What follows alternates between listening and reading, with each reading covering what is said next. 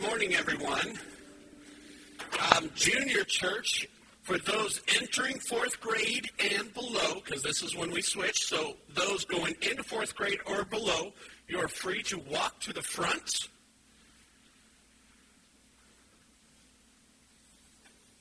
While they're doing that, I want to make a quick. Um, we have a couple new families that are members here at the church, the Steiners, which was a month and a half ago, and I just kept forgetting to tell all of you. And then also the Jeffreys up here, they're the ones that had the one boring game. Um, if you heard that. yeah, but um, she leaned back, Tressa did, and said, We thought the same thing. It wasn't that good. So I want to make sure you welcome those new families into the church. We're going to do something a little different here. I want you to do something. When I count to three, I want everyone to say their name out loud three times. No shouting, just say your name three times. Okay? So when I count to three, does everybody understand the directions? Say your name. One, two, three. All right, so you've said your name. Who here heard the name Jesus? Did anybody hear the name Jesus? Okay, one person did, but she's unwilling to raise her hand, apparently. And if you want to know who it is, I'm not going to say her name, but she's laughing back there. So, oh, there she is. She's raising her hand. Okay, Val, why did you hear the name Jesus? Because her hu- husband, Ted, did not listen to the directions. He said Jesus, actually. He listened to the directions. Why couldn't you guys hear the name Jesus? You're deaf. that was good, Katie. Why else couldn't you hear Jesus? I told him not to yell. Well, he did say. Ted said Jesus. They're too far away. Okay? Anything else? So you were listening for your name? You were just saying your name. So why didn't you hear him say Jesus? Too many other voices, distractions, or noises. Okay, so we're listening for our own names. We're distracted. We're too far away. There's all these things. With all the voices competing in this world to get our attention, many times in our lives, it is hard to hear the voice, to hear the call of Jesus.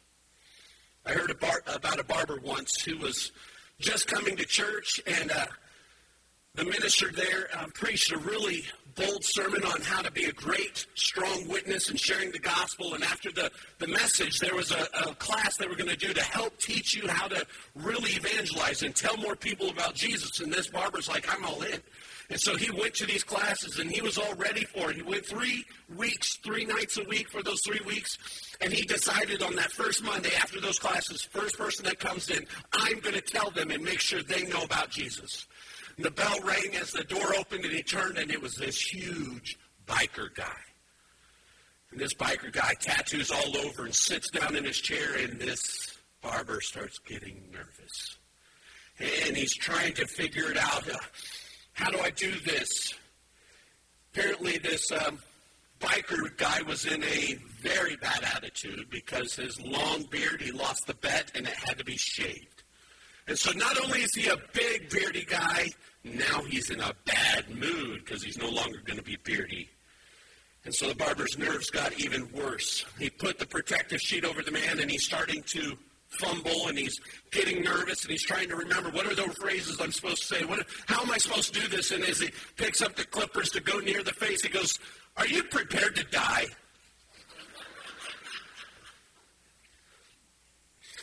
How do you and I do when it comes to sharing the good news about Jesus, the gospel? Gospel means good news. There are some people that sharing the good news about Jesus just seems to become very natural to them. They just talk about it. For others, they find it incredibly difficult. They get tongue tied and nervous. They even worry that they're going to say the wrong thing, so they don't say it. Yet, Scripture has taught us, and you've heard people say it, we have to say something.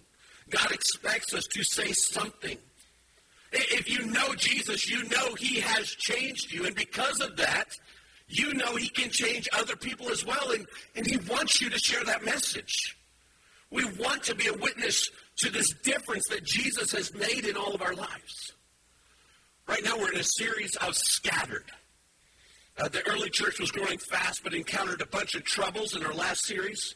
And then persecution came, in the church scattered out. But as they were scattered, they kept telling people about Jesus. The eighth chapter of Acts zeroes in on such a Christian. His name was Philip. He's one of the first original deacons that we read in chapter 6. And even though Philip was called to the ministry of serving food, of helping these um, widows and people to get food, he didn't stop there. He, as well as Stephen, were powerful preachers, it says. Stephen's preaching cost him his life. Because of that, Stephen's powerful proclamation, Saul initiated a severe persecution against the church. We're going to learn a lot about Saul in the next coming month. Philip is one who left Jerusalem, went into because of this persecution, but he didn't go silently. He went preaching and proclaiming the gospel the beginning of chapter 8, we see God bringing salvation to the Samaritans. That's what we looked at last week. And this is, we're seeing the fulfillment of Jesus' promise in Acts chapter 1. But you will receive power when the Holy Spirit comes upon you. You'll be my witnesses, telling people about me everywhere Jerusalem, Judea, Samaria, the Samaritans, and to the ends of the earth. Because of this scattering, at least part of this promise is being realized within the first few years the gospel is being preached in Samaritan, uh, Samaria. And last week we zoomed in on those groups that got it. There was a Simon the Zeal, or the Simon the magician, and how he came to faith. And it wasn't a saving faith at first. Um, and Peter had to call him out on that. By contrast, we're going to see someone who has a gen- genuine, authentic saving faith, and it's another odd character in the scripture. So as we go into it, we're going to let's stop and pray, and then we're going to dive into the scripture. God, we praise you. We thank you that you lifted up and brought people like Philip to, to speak to all of us, to bring us your message of salvation. I ask right now that you speak again through Philip. Let us hear your words through his mouth, through his actions, and how he shared your message. In Jesus' name we pray. Amen. So as we started the book of Acts, or chapter 8, we saw this kind of a revival going out into Samaria. And it ends here in chapter 8 with the Ethiopian eunuch, first Gentile convert. Samaritans were half Jews, so they're not really full Gentile converts, but the Ethiopian eunuch is. And this passage is full of fascinating scenes of, of a faithful and obedient servant in Philip to bring about the conversion of this really unique individual. So if you have a garden, I, I'm not a farmer. I, I do lawn farming. So I, I do little flower gardens and stock tank garden because I'm not a farmer. That's all I do. But in order in order to really farm, you have to do stuff to the soil. You can't just go throw seeds and expect it to plant. You've got to till and prepare and, and get everything ready. You have to prepare the soil. Planting the seed of God, the Word of God, is much the same. In the parable of the sower, only the good, properly prepared soil brings forth the fruit of salvation. And this text we're going to look at indicates there are three features of the eunuch's heart that reveals his heart and his mind were prepared for Philip. And, and I want us to notice, first of all, it is completely God doing all of this. Salvation originates in the sovereign will of God. It is an implementation of God Himself, not us. You and I cannot bring salvation to anybody. Salvation is God's job. It's not my job to save you. It's not your job to save someone else. It is God's job. And the Bible describes the human condition in very painful terms. Ephesians chapter 2. Once you were dead because of your disobedience and many sins. If something is physically dead, it, um, it lacks the ability to respond to physical stimulus or, or voice anything. In the same way, if you and I are spiritually dead because of sins, we lack the ability to respond to that spiritual stimulus which is why Paul said in 1 Corinthians 2 The person without the Spirit does not accept the things that come from the Spirit of God, considers them to be foolishness, cannot understand them because they are discerned only through the Spirit. Every person, I want you to hear this, every one of us in this room, at the very core of our being, we are sinful, completely unable to understand and accept the things of Christ. On our own, we can't do it. It doesn't matter what we look like on the outside, how noble, smart, attractive. On the inside, we are dirty. How many of you heard the phrase "as pure as snow"? Yeah, I've heard that. I did a little looking into that. Do you know snow is not pure? Did you know that every single snowflake at its origin, around the center, is a particle of dust from the atmosphere? The wind carries this dust in the atmosphere, and water vapors condense and freeze on it. And so, no matter how crystal clear that snow looks, no matter how pristine, at the very core is dirt.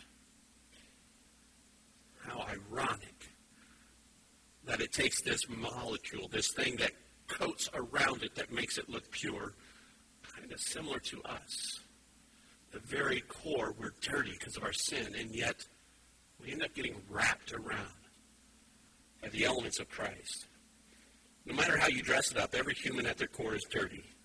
God, in His sovereign grace, begins to work internally and externally in this. So this happens in the Ethiopian eunuch. Let's jump into Acts chapter 8, verse 26. As for Philip, an angel of the Lord said to him, Go south through the desert road that runs through from Jerusalem to Gaza. This is a desert place. We're going to hit that word a lot. It is a desert place. So what does it not have? Life. What'd you say? Water. Shade. Okay? I'm going to tell you right now, I don't want to go. I don't like being hot and sweaty. Amen. That's my brother right there. Literally, it really is my brother, just so you know. Okay. So this desert place, the circumstances that led to this man's salvation is not coincidental. They were sovereignly, sovereignly arranged by the Spirit of God. And here's the thing God arranges salvation. It's not us trying to work it through and trying to set all the steps. It is God who does this. This was no mere chance encounter, and it's certainly not the result of clever human ingenuity. Apart from the Spirit's orchestration of events, salvation is not going to come to anybody. God is the one who arranges it. Which leads us to the next verse. As for Philip, an angel of the Lord said to him, Go south down um, to the desert road that runs from Jerusalem to Gaza. So he started out. I want you to understand and consider for a moment the irrationality of what God is asking Philip to do, not what he's commanding him to do. Philip is in Samaria, the northern part above Jerusalem. He tells them to go to the southern road, to the desert. Now, what's happening in Samaria? Thousands are coming to faith in Jesus. The ministry is exploding. Lots of people are coming to Christ. This is an active church. This is great things. And God says, this great ministry you're doing, leave it. And go to the place where there's no life. Go to the place where there's no sustenance. All kinds of people, great and small, powerful and weak, are coming to know me, but you go somewhere else. Yeah, I, as far as most preachers I know, they don't leave a very thriving, huge congregation and go to some podunk little church in the middle of nowhere. It's always the opposite of what happens. And I would say Philip is kind of like the Billy Graham of his day. And if you uh, notice in the commentary Luke added about this place, a desert road, leave this bustling metropolis with all the stores, with all the restaurants, with all the amenities, and you go to where there's nothing. How many think how many people do you think are traveling on a desert road? Not many. You know why? It's a desert road. I mean, it's simple. But God calls Philip to do the atypical, the something different. He calls him to leave the thriving ministry and go to this place. And the scripture says Philip went. Now, I'm going to tell you right now, God's had me do things. He's told me to do things, and I had to wrestle with some of them if I wanted to obey Him or if I wanted to do it my way. We don't know if Philip wrestled or how long he wrestled. What matters is he got up and he went. He was obedient to the Spirit's prompting. And that's how God works. He accomplishes his sovereign work through the available, submissive, simple human instruments.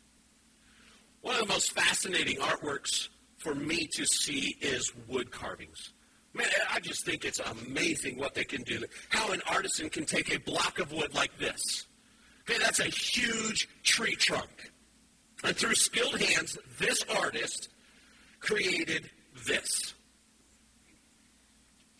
That blows my mind. There's another artwork. It's the longest wood carving in the world. It's in Japan. Oh my goodness, it, it is beautiful. No one says, looks at this artwork and says, wow, those tools that did it did a great job. That was a great chisel work. They don't give credit to the instruments, to the tools. They give credit to the artist. And what we need to understand, what Philip knew, is we are instruments and the artist of salvation. We don't bring it, God does, but we need to be willing tools in his hand. See, Philip chose to be submissive to God. He chose to be submissive to God in that he would be whatever God needed him to be. Here's the third thing we'll notice God arranged the details of getting Philip to the eunuch. Philip responded with submissive will. But look what God's already done in verse 27. So Philip started out, he met the treasurer of Ethiopia, a eunuch of great authority under the Candake, the queen of Ethiopia. The eunuch had gone to Jerusalem to worship. Wait a minute. Here is this Ethiopian, a foreigner, a eunuch, a court official of Candake, the queen of Ethiopia, who is in charge of her treasury, and he came to Jerusalem to worship. Didn't say he came for business. He wasn't here on the queen's errand. Scripture says he came to worship. Verse 28. And he was now returning. Seated in his carriage, he was reading aloud from the book of the prophet Isaiah.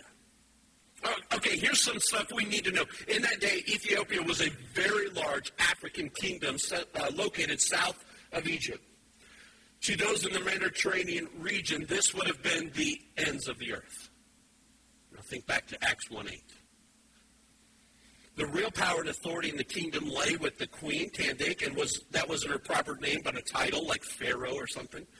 And here you have a man who's in charge of all of her treasury. He's the chief financial officer of the Ethiopian kingdom, the head of all the finances. And the text says he's a eunuch. How many of you know what a eunuch is? Yeah, most most of you do, right? So, um, a eunuch is a castrated male. Simply put, kind of like my dog. He's a eunuch. In this culture, this would be common practice, particularly those in a, Roman, a royal kingdom. These eunuchs would be put in charge of the harems, concubines, or prostitutes that were there for the king's pleasure.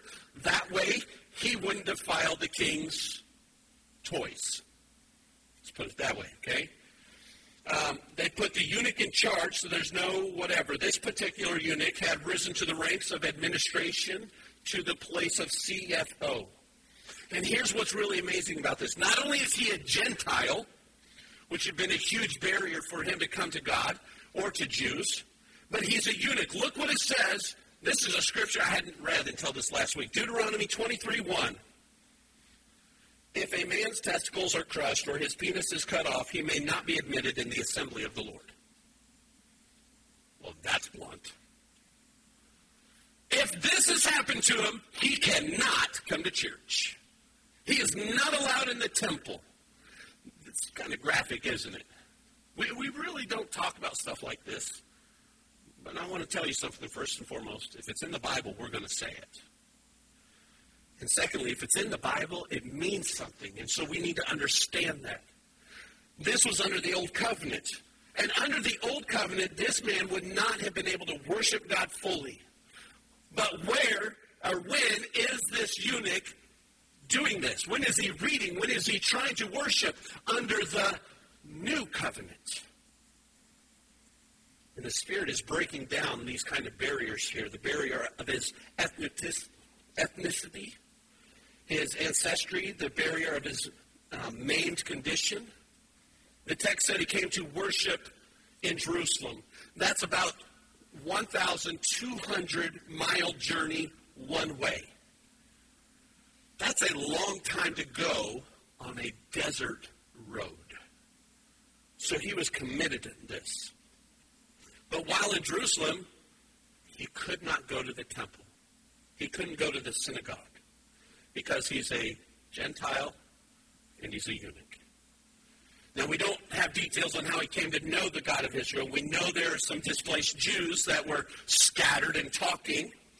Um, in northern Africa, he may have been exposed to that faith style, but it's obvious he was searching. The eunuch had a searching heart towards God. He was searching for him. And God met this man on the point of seeking. God met him in a dramatic fashion, sending Philip, the evangelist, to him. Notice, Philip had nothing to do with this eunuch up to this point.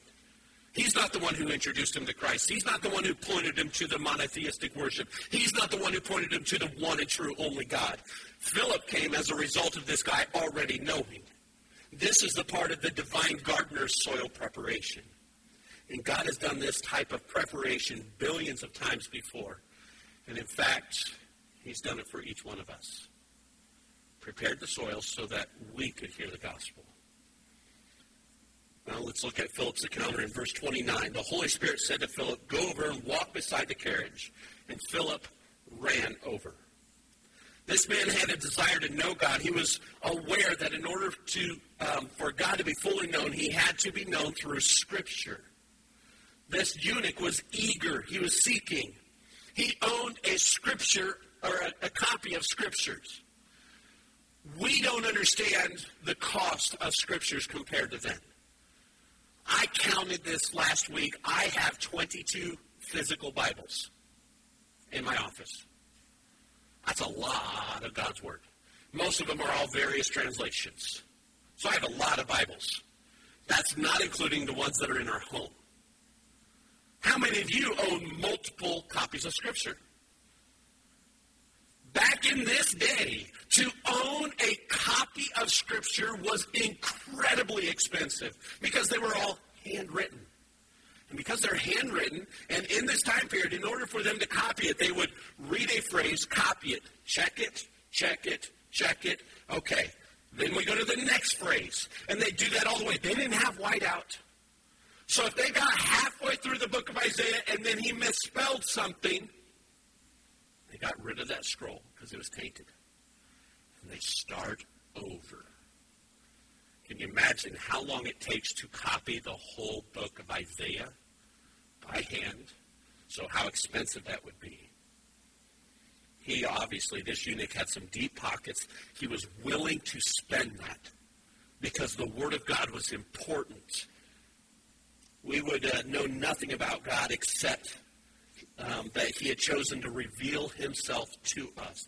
God has chosen to reveal Himself Without Scripture, if we didn't have Scripture, we wouldn't know anything about God except through nature. God has revealed himself in nature, and you can see that in how things work, in the harmony, and, and there's a balance, and there's a, an order to things. But Scripture is where we can get intimate with God. The existence of God and his attributes can be seen and understood in a general way, but when we know Scripture, like it opens the veil into God's heart. Something else to note here Philip was sensitive to the Spirit's prompting. Verse 29 says, The Spirit said, Go over to this chariot, and Philip ran. I don't run. It's obvious, I know. Have you ever ran in a desert road? And notice what, what is the eunuch riding in? A chariot. How many of you can keep up with a horse? or a pair of horses pulling a chariot. Why did he have to run? Because the horse is trotting. And Philip's got to run to keep up. He was willing to obey and even put himself at a discomfort to run. And a Jewish man in that culture does not run. It's a disgrace for a man to run in the Jewish culture. And Philip ran. He ran because God's word was more important. This person that God is trying to say is like, forget if I get disgrace. I want this person to know the word of God. I thought about this in some modern terms. Imagine you're walking on the sidewalk downtown. You come to a red light, and as it's um, the red light, you look to your left, and there's a car waiting at the red light. You walk over, knock on the window, and says, "Mind if I run next to you?" Can you imagine this eunuch? He's sitting there reading, and what's this freak running next to me for? I mean, can you imagine some? There's a true story, and we wish we had video of this. Okay, my dad, we're on a vacation, and the motorhome isn't really running. We're going down the the ramp, the exit ramp, and Dad decides to push, jump out, and kind of keep it going so we can get to the next one. And he jumps out. It's 15 miles an hour. It's not bad. He thought he could just keep the momentum going. He jumped out of the door. My mom's in the passenger seat, and dad disappears. And then mom sees hands coming in, and he is struggling, running as fast as for 15 miles an hour. Grabs the door. My mom starts laughing. She doesn't help. She's laughing because here's this little short red-headed guy trying to run with his tiny legs, and he's trying to get up there. He can't breathe really good. He jumps in, slams the door. And his face is all red, and my mom's almost peeing her pants because she's laughing so hard. Can you imagine reading the book of Isaiah and there's this guy running next to you? What are you doing? This would have been a weird scene, but yet God orchestrated it. All of it's going to grab your attention. Look what happened in verse 30. Philip ran over and heard the man reading from the prophet Isaiah. Philip asked, He's running. Can you talk while running very well? He said, Do you understand what you're reading? The man replied, How can I unless someone instructs me? And he urged Philip to come into the carriage and sit with him. Here's a stranger. You're running next to that car, I said. Do you understand what you're talking about? No. Can you get in? Are you going to stop? Or do I have to hop? So Philip gets in, um, sits with him. The passage of Scripture he'd been reading was this He was led like a sheep to slaughter. Notice the perfect timing of all this. And as a lamb is silent before the shears, he did not open his mouth. He was humiliated and received no justice. Who can speak of his descendants? For his life was taken from the earth. The eunuch turned and asked Philip, Tell me, was the prophet talking about himself or someone else? This is God's divine sovereignty.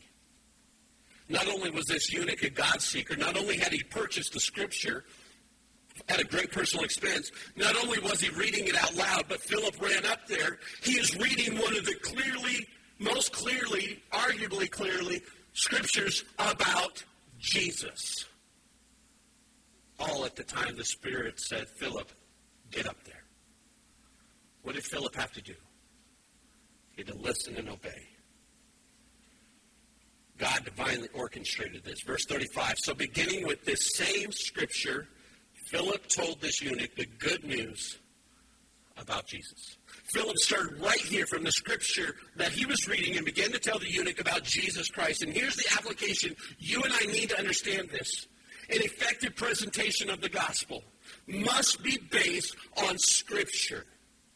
Our witness must be Bible based. Philip didn't talk about what he just heard while running. Philip didn't talk about Samaria. Philip talked about Scripture. Now, personal testimony is very helpful. Our witness, though, cannot be emotionally based. It cannot be circumstance based. It is the Word of God that inspired the Spirit of God. And God does, um, and that is inspired by the Spirit of God. And God does saving and sanctifying work through His Word, not ours. There's power in God's Word. So our witness needs to be Bible based. Look again, though. So, beginning with the same scripture, Philip told him the good news about Jesus. So, it must be based on scripture and it has to be Christ centered. Those are the two things about our messages. When we're going to talk about Jesus, it needs to be about Jesus. And it needs to be found in Scripture. If you, if you never get around to talking about Jesus and his life, death, and resurrection, then you have not done any witnessing. Well, I, I was really nice to him. I don't care. It's not a witness. A witness tells the facts, which are based in Scripture, about who Jesus is, which we learn more in Scripture, and you tell them all of it. I know we can drop little God hints in our conversations with people. I've been guilty of that. And just thinking, well, maybe they'll pick up on it. We're not that smart. Wives, do your husbands ever pick up on the hints? No. We're not that smart. We don't pick up subliminal hints, although we still try to think that. Maybe if I huff a little more, they'll understand. You all right? Need me to open a window? We don't get it. So why would we think in witnessing, all I'd have to say is, bless you. We need to have Bible based conversations that talk about Jesus. It is not a witness until you testify about Christ and his work. And I might add this a sermon is not a Christian gospel centered sermon if it never mentions Jesus and his work on the cross for your salvation. You can go through the entire book of Acts and you'll see every sermon preached. They all, without exception, center on Christ Jesus. Now, I read lots of sermons, trying to find good ones, trying to find inspiration. I love to steal illustrations because there's a lot of smart people out there, and I can find great illustrations. While I was reading through a sermon series on one church, very influential church, here are the titles and the descriptions of their sermons that they posted on their website. The first one, now what? What is that thing you wish was different about you? You try to change your response, circumstances, or behavior, but it doesn't work. You just can't make progress. You just can't break through. Second one, in the other series, anything but average. You can see it on that second paragraph there. You don't want to be an average husband or wife. You don't want to be an average parent. You don't want to be an average friend, employee, or boss. And then the, the next series after that, life, liberty, and the pursuit of happiness. We all want life and liberty. Everyone wants to pursue happiness, but few experience those things to the fullest. Sometimes we feel trapped in life. We're unhappy. Why is that? One reason is we need to uncover, discover, and rediscover and recover our stories. Now I read those and I thought, I wonder what these sermons are about. I started reading through them, and there was some scripture, but what is the primary purpose or target of all these? Us. How we felt. How we would feel at ease. How I would feel like a better person. How I could discover my story. It's all about us. How you can make a change. You can break through and be anything but average. Churches that spend their time focusing on us, on people, on you, are exploding with gross, uh, growth because we all want to be the center of attention. We all want to be told how good we are. As Toby Keith put it, and I don't quote country music very often, so if I quote it, you know it's, it's a good line. He said, I want to talk about me, want to talk about I, want to talk about number one, oh me, my, my. What I think, what I like, what I know, what I want, what I see. I want to talk about me many times when it comes to our testimony, we talk about me. Not about what God's done. Not about who He is. Not what Scripture declares Him to be, but, oh, and my life got so much better. It's not about us. This man centered preaching has infiltrated all the churches. And, and let me just say something it's infiltrated me at times. It sells. Makes people feel good. Makes me feel good until I look at Scripture. What we see in the New Testament, specifically in the book of Acts, is gospel centered preaching, no matter your feelings. It's about God, and it's His Word. Philip opened his mouth, beginning with scripture. He told him about Jesus. No doubt he probably used other passages. And it said the eunuch had a whole scroll of, of Isaiah. But he did so, all this, to tell him about Jesus. Paul put it this way in the church of Corinth, 1 Corinthians 2. When I first came to you, dear brothers and sisters, I didn't use lofty words and impressive wisdom to tell you God's secret plan. For I decided while I was with you, I would forget everything except Jesus Christ, the one who was crucified. Paul was not just a motivational speaker, he was a gospel preacher. How Paul talked about Christ is how you and I need to talk about Christ. It's not about lofty words, it's not about some secret wisdom, it's about the truth. Jesus is the Son of God. He came to earth because you and I chose to sin.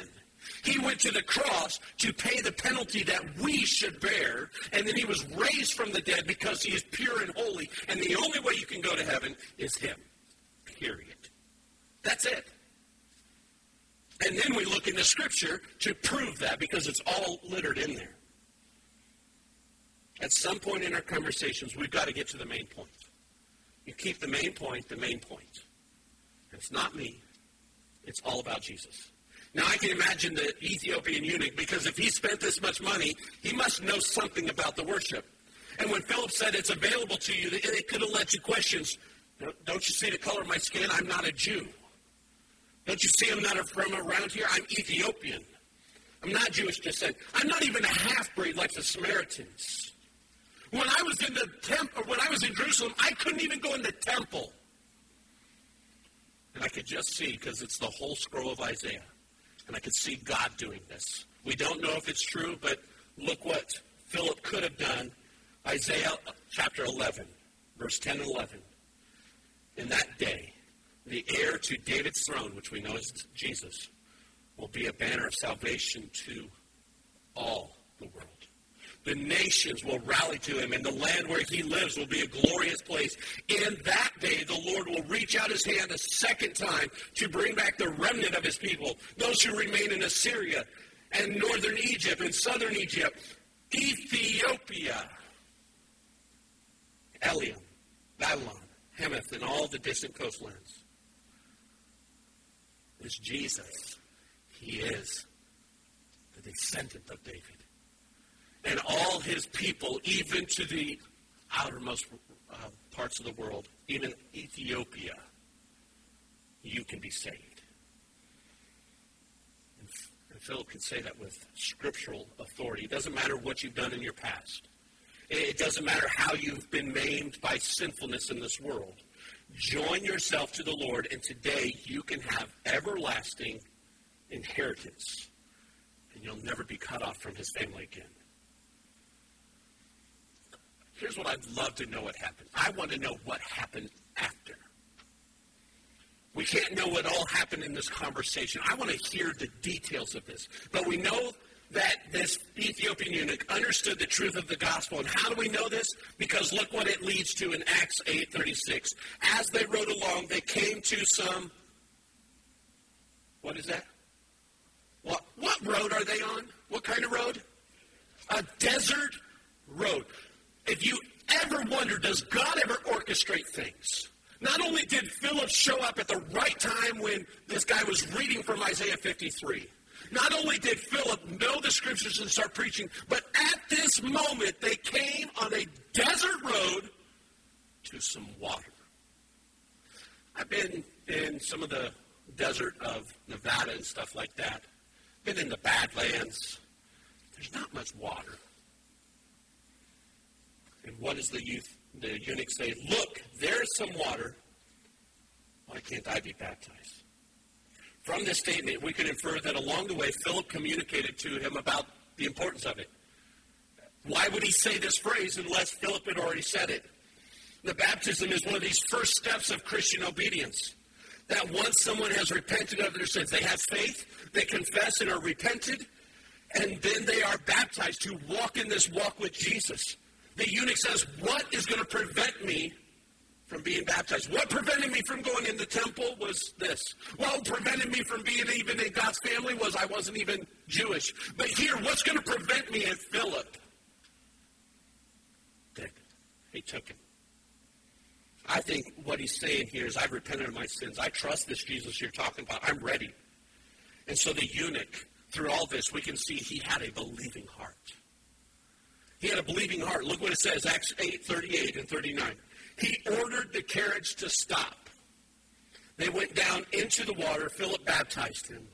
When they came up out of the water, the Spirit of God snatched Philip away, and the eunuch never saw him again, but went on his way rejoicing. That's just a cool scene. I want to see this. This eunuch was gloriously born again on that desert road somewhere between Jerusalem and Cush. And we can gather three things about his conversion. He confessed his faith. The eunuch gave the order, stop the chariot. Um, they both went down in the water. Now, listen, no doubt they had jugs of water in the chariot because you're not going to travel a desert road without some water. So the eunuch did not say, I've got jugs of water here. What prevents me from being poured on or sprinkled on? Philip could have done that any time, but they came to this spot, so they waited until there was some pool of water in the desert and they baptized him. What happens next is fascinating. The Lord, the Spirit of the Lord carried Philip away. My brain goes, beam me up, Scotty. And that's where I kind of go. Like he just went, whoop, he's gone. Um, Philip gone. But here's, here's the other thing. The eunuch went on his way rejoicing. This new believer had a rejoicing life because of what he experienced. Joy is a mark of a true believer. Joy is a, one of the fruit of the Spirit. No doubt this eunuch was so far away from home, the salvation of God in more ways than one, and this brought him not to the door of God's family, but into the home. A believing heart, a confessing mouth, rejoicing life, which leads to our most important question today. How does all this apply to each one of us, individually and corporately as a church? Here's what I want you to consider throughout the book of Acts. Luke keeps coming to this same theme. The Word of God keeps going out, and God brings people in. That's it. The Word of God goes out, and God brings people in. Luke is writing this record of the early church history to a man named Theophilus. It says if Luke wants to continually remind him of this pattern, God keeps sending out or people keep sending out God's word, and God keeps bringing men. You can go all the way in the beginning of Acts, and daily God added to their number those who were being saved. Paul put it this way in 1 Corinthians 3 6. I planted the seed in your hearts, Apollos watered it, but it was God who made it grow. We can't control, control whether or not people will respond to our witness with genuine conversion. All we can do is plant, water, fertilize, dig the weeds, and trust God to do the actual growth. You and I cannot bring salvation to people. I, I can tell you personally, I have wanted this certain people to really give their life to Christ. I have fought them to try and get them to relinquish their life of this world to put their faith in Jesus.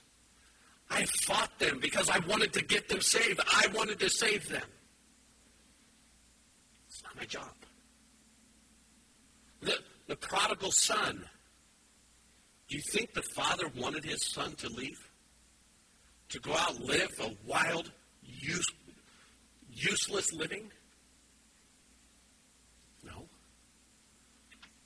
But he was waiting waiting to bring him back into the family. You and I cannot save people.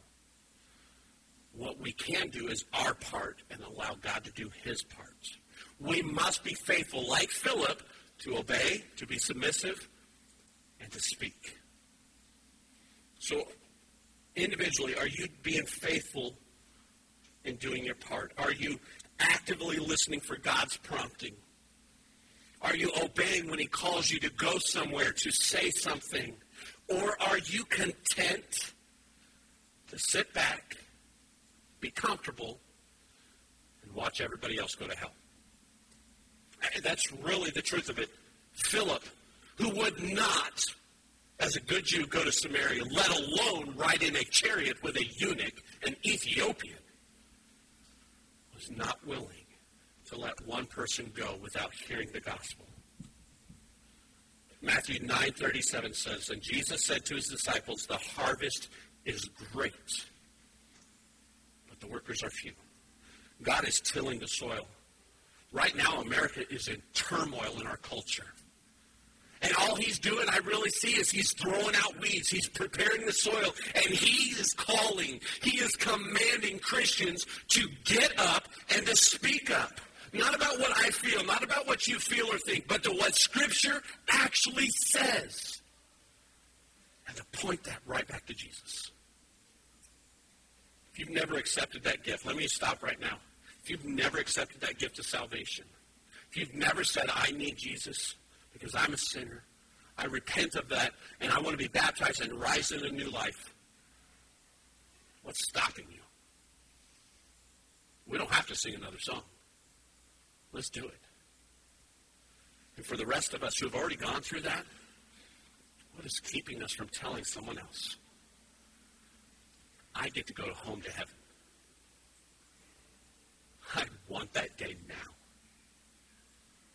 more and more when I look at this country, when I look at the people, I am tired. I'm tired of fighting. I'm tired of people I love and people I know rejecting God to accept the world. He hasn't called me home. He's called me to talk. He's called me to serve. And he's called you to do the same alongside me. Are we going to do it? We're going to stand. We're going to sing another song.